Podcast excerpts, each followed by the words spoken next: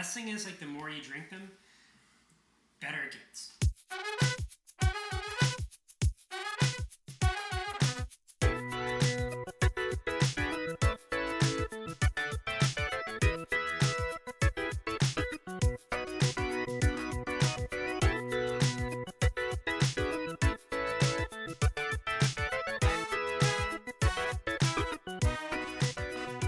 Hey everyone, I'm Arvin, And I'm Ben.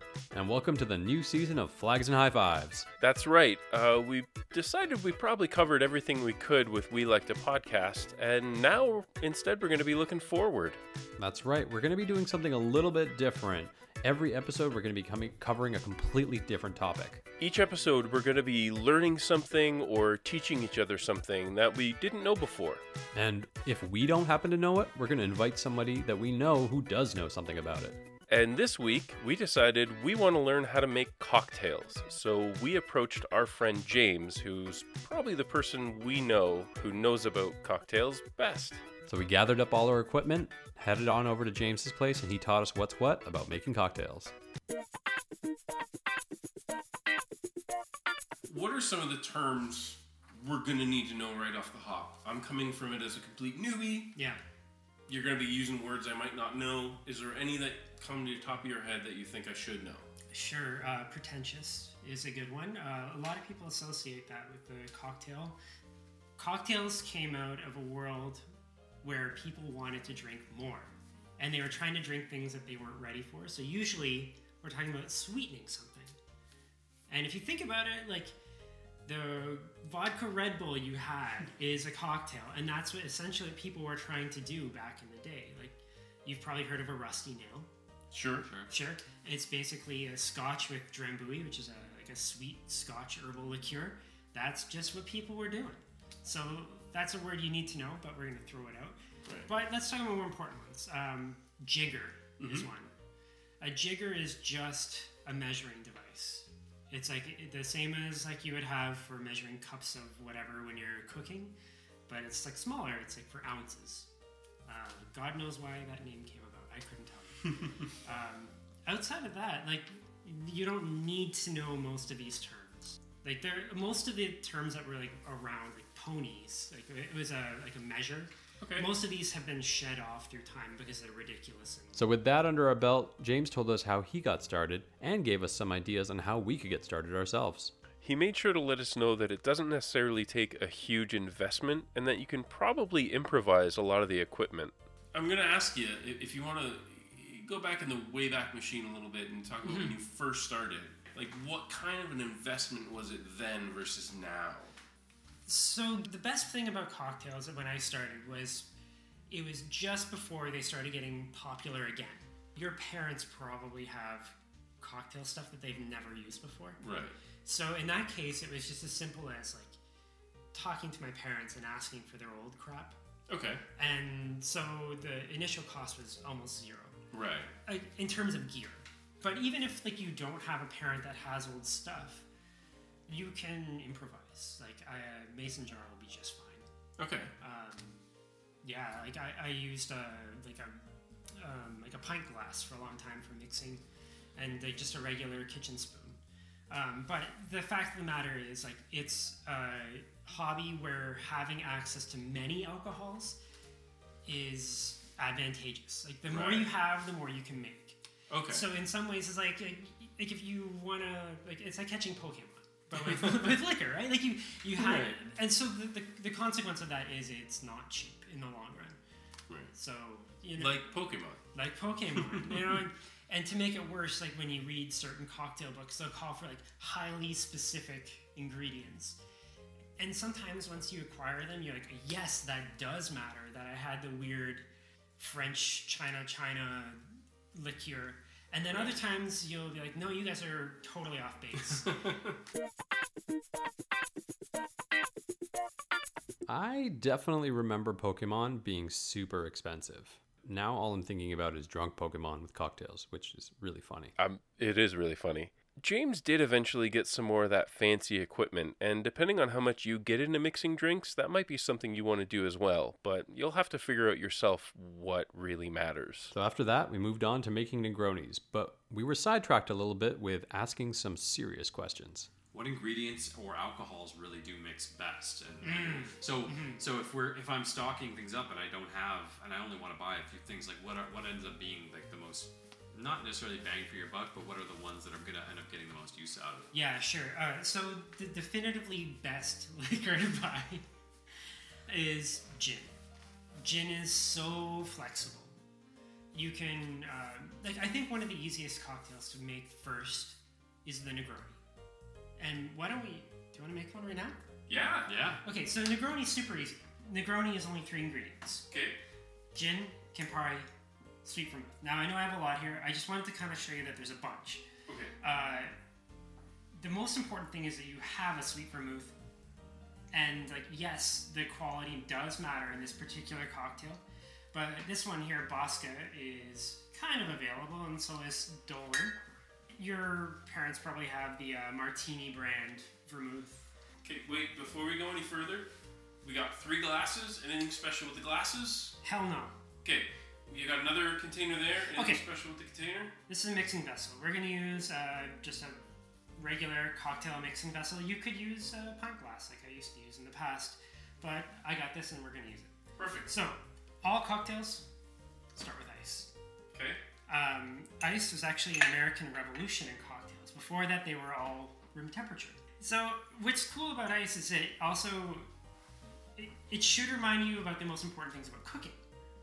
So, all cooking is temperature, time, pressure, right? And for us, we're going to use room pressure, and we're going to use ice to chill things and dilute things. In the case of a Negroni, dilution's not that important, but temperature is. Okay, so here we go. We're gonna use uh, we're gonna use Bosca because I'm almost done it.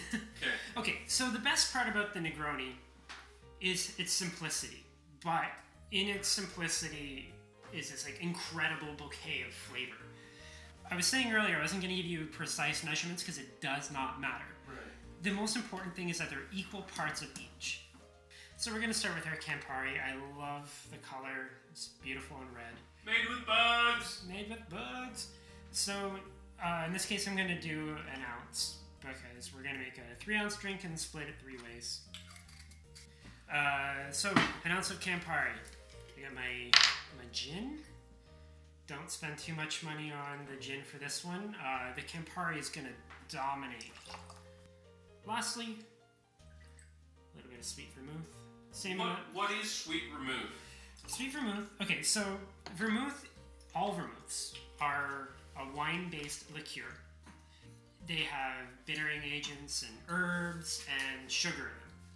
But you can get vermouth from just about any liquor store. Um, the Martini liquor, uh, sorry, the Martini vermouth is really widely available. Not particularly good, to be perfectly honest, but still quite good. This one, Bosca, is pretty okay. I think my favorite bang for the buck is Dolin. Basically, it all comes out of a place of like, like most European cooking, like let's not waste what we have. So like you take crappy wine and add sugar and herbs, and then you can make it more palatable. I had no idea what sweet vermouth was, but to be fair, I didn't really know what vermouth was. Yeah, that's fair. I'm ashamed to admit I also did not know what sweet vermouth was.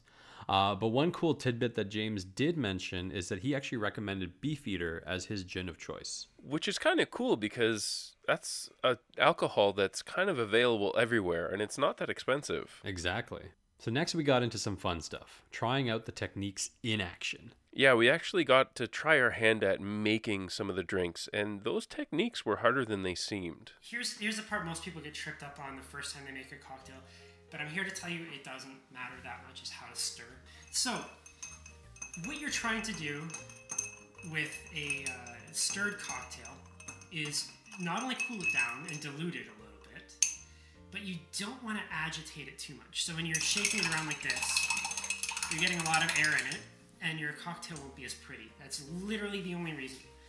When you get your stirring down more smooth like this, it'll be just as cold as the other version.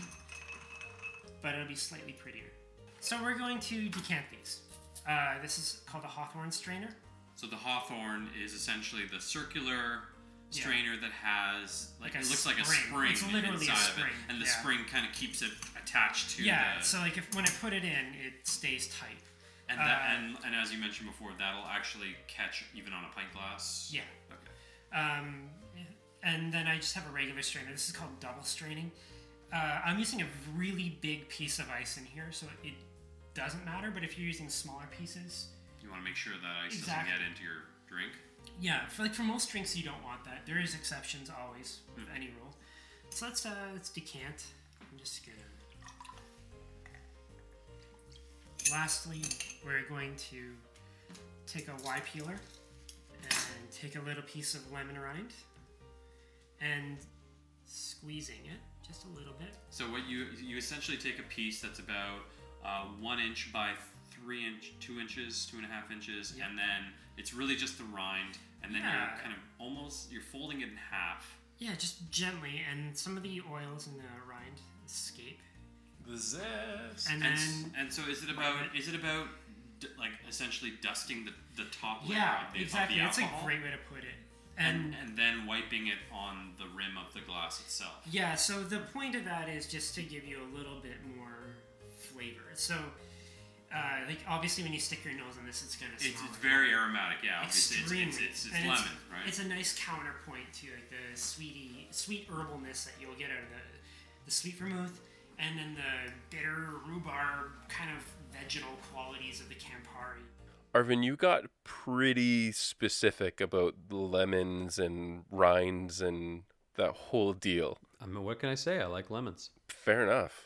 Uh, and to be honest, it really got to the heart of what was happening. You know, you painted a word picture. You know what I also liked? Uh, James reminding us that not being perfect and not doing well is actually not a big deal when it comes to cocktails. I mean, stirring was super hard, way harder than I expected. And, you know, I thought I knew, but clearly I was wrong all these years. Yeah, that was pretty crazy how making just how you stir makes such a big difference. But after that, we finally got to start tasting the fruits of our labor. Um, thank you very much, James. No. I'm excited to try it. Here we go. Sweet. There's a lot of bitter. There's a lot of bitter. Yeah, I like it. Yeah. The best thing is like the more you drink them, better it gets. Right. Yeah. Now, This, this to me, I've had a decent amount of Negronis that I've drank, but certain but not that I've made. And yeah, this, this, this is exactly like what I remember. This is my first yeah, Negroni, and uh, I like the bitter. good. I mean, I'm a guy who likes bitter. I'm a coffee guy. We're coffee Yeah. guys, yeah. which Arvin is not, and I'm gonna never let him live that. but yeah, I, I'm enjoying the taste. Yeah, it, I'm actually kind of impressed that you do like it. I mean, it's not. I, it's kind of a hard place to start for cocktails. Like most people like to go in with uh, sweet cocktails first, but I should have known that you'd be into this. Favorite food is pickles.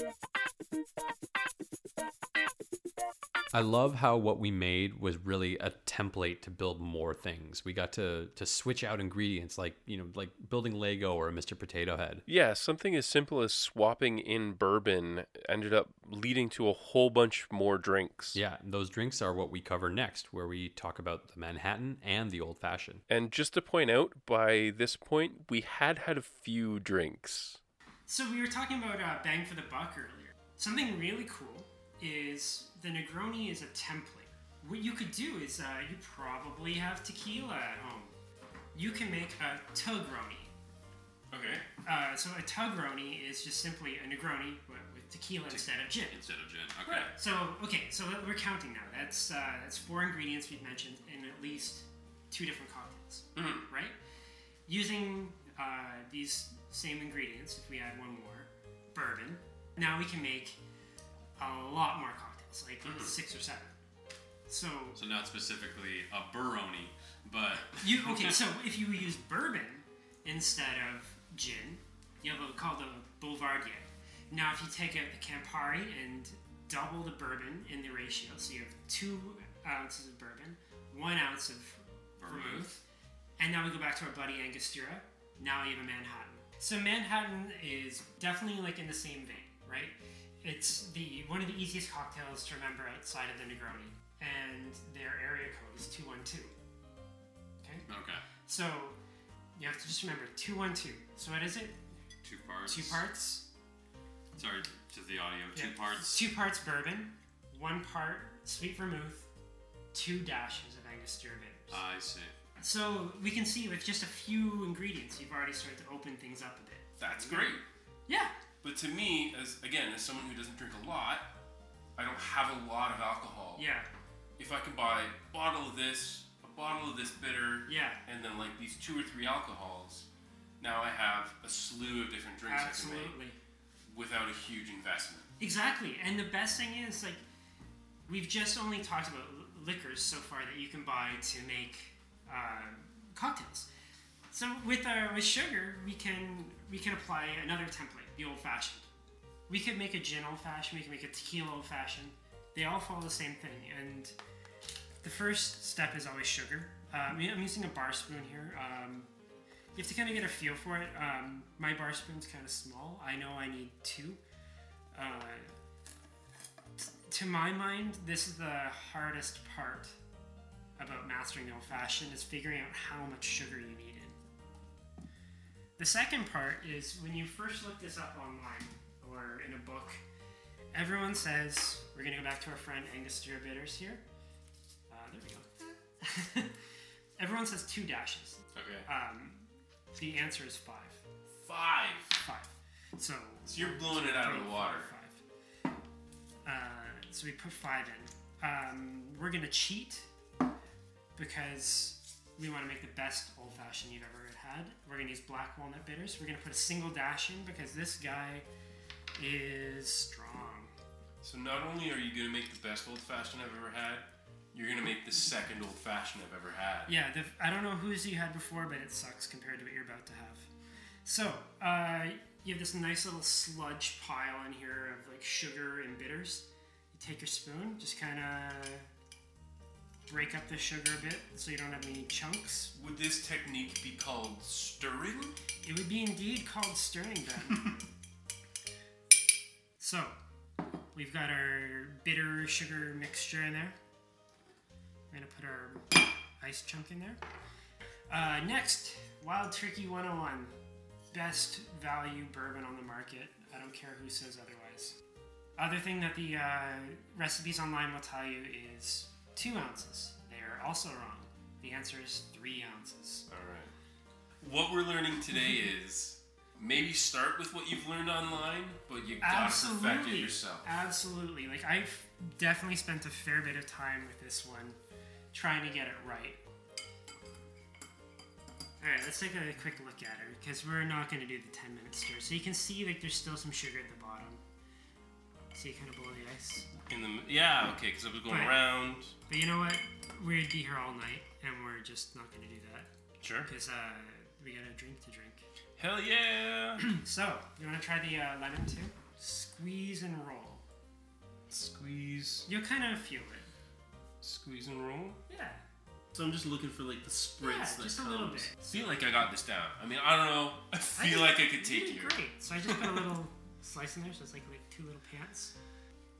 You first. Oh, we're all sipping out of the same glass. Yeah, sorry. We're gonna we're gonna be cooties. But I hope you guys like the mystery disease.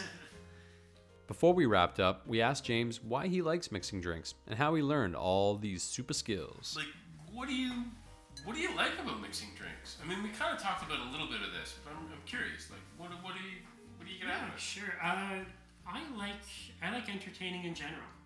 So it's kind of nice to put together something which is relatively simple.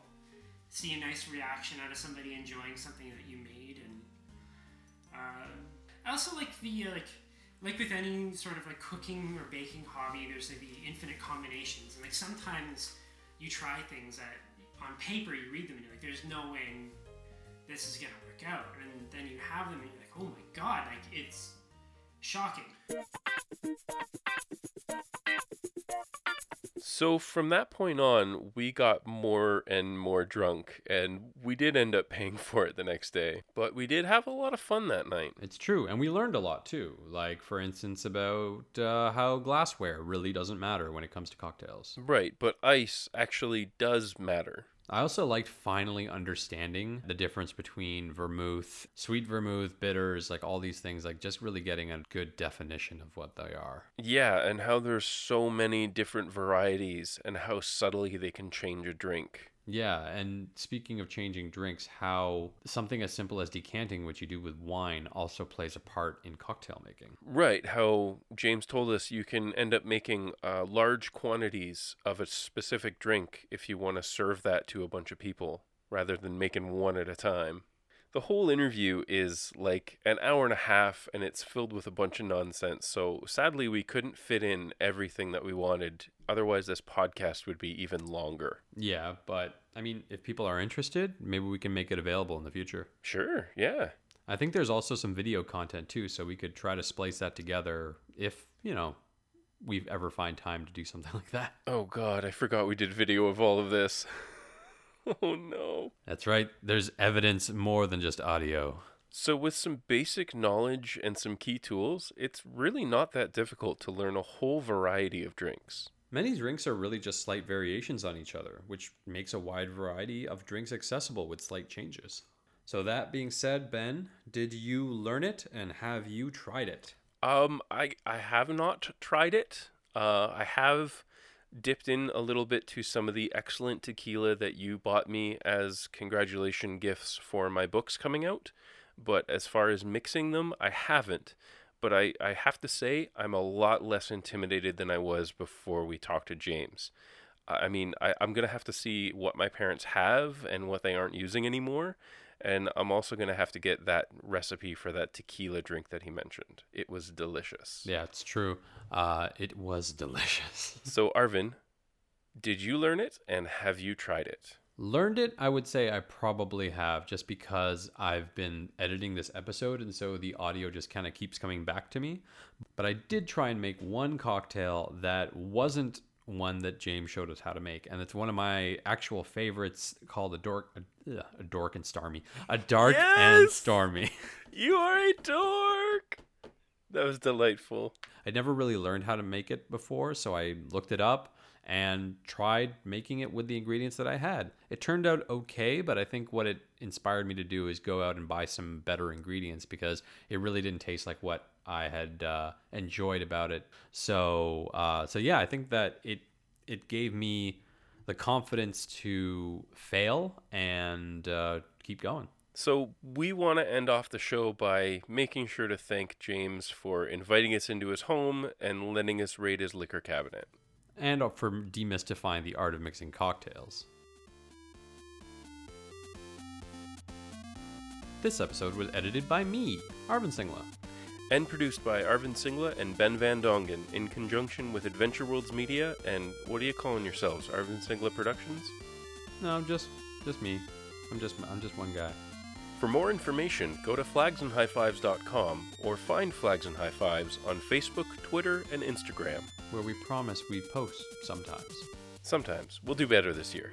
Uh, you can visit my page at arvinsingla.com where you can find technical articles and projects. And you can find my page at benvandongen.com, where I do weekly blog posts and where you can get links to my books. Two new books are available All These Crooked Streets and The Thinking Machine. Be sure to subscribe to Flags and High Fives newsletter for information about this episode, a behind the scenes look, and for this episode, the recipes carefully stolen from James when he least expected it.